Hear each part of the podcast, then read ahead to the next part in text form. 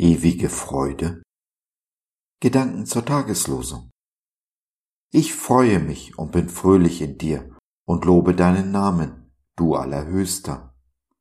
Psalm 9, Vers 3. Nein, im Moment bin ich nicht fröhlich. Vor knapp zwei Wochen bin ich aus unserer gemeinsamen Familienwohnung ausgezogen und in ein kleines Einzimmer-Apartment eingezogen. Allein.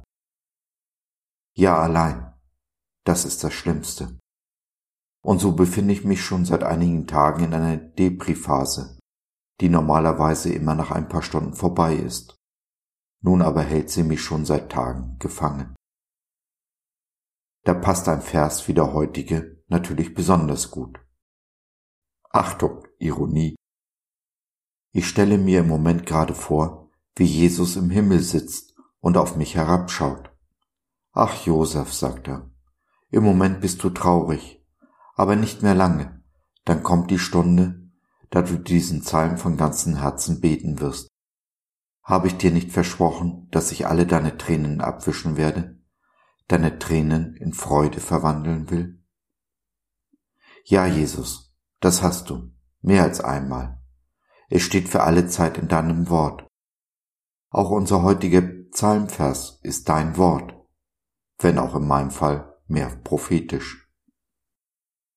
Aber dass ich mich darauf verlassen kann, hindert mich daran, von der Brücke zu springen.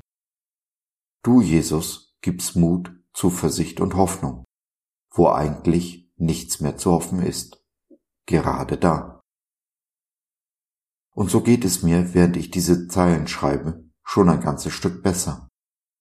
Nein, ich sehe noch nicht das Licht am Ende des Tunnels, weiß aber ganz gewiss, es ist da.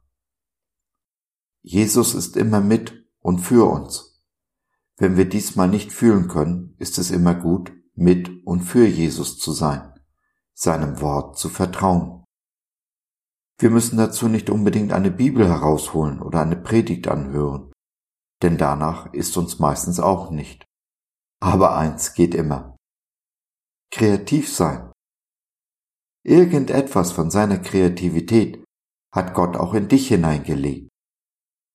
Lebe sie aus, werde kreativ, was immer das für dich bedeutet.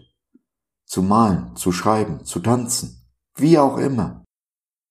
In unserer Kreativität kommen wir unserem Gott ganz nahe, denn sie ist göttlich.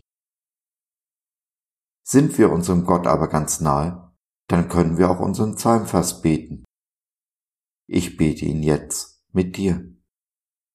Ich freue mich und bin fröhlich in dir und lobe deinen Namen, du Allerhöchster. Freude findet man am besten in Gemeinschaft. Vielleicht magst du ja in unserer kleinen Online-Gemeinde Jesus at Home vorbeischauen. Wir freuen uns auf dich.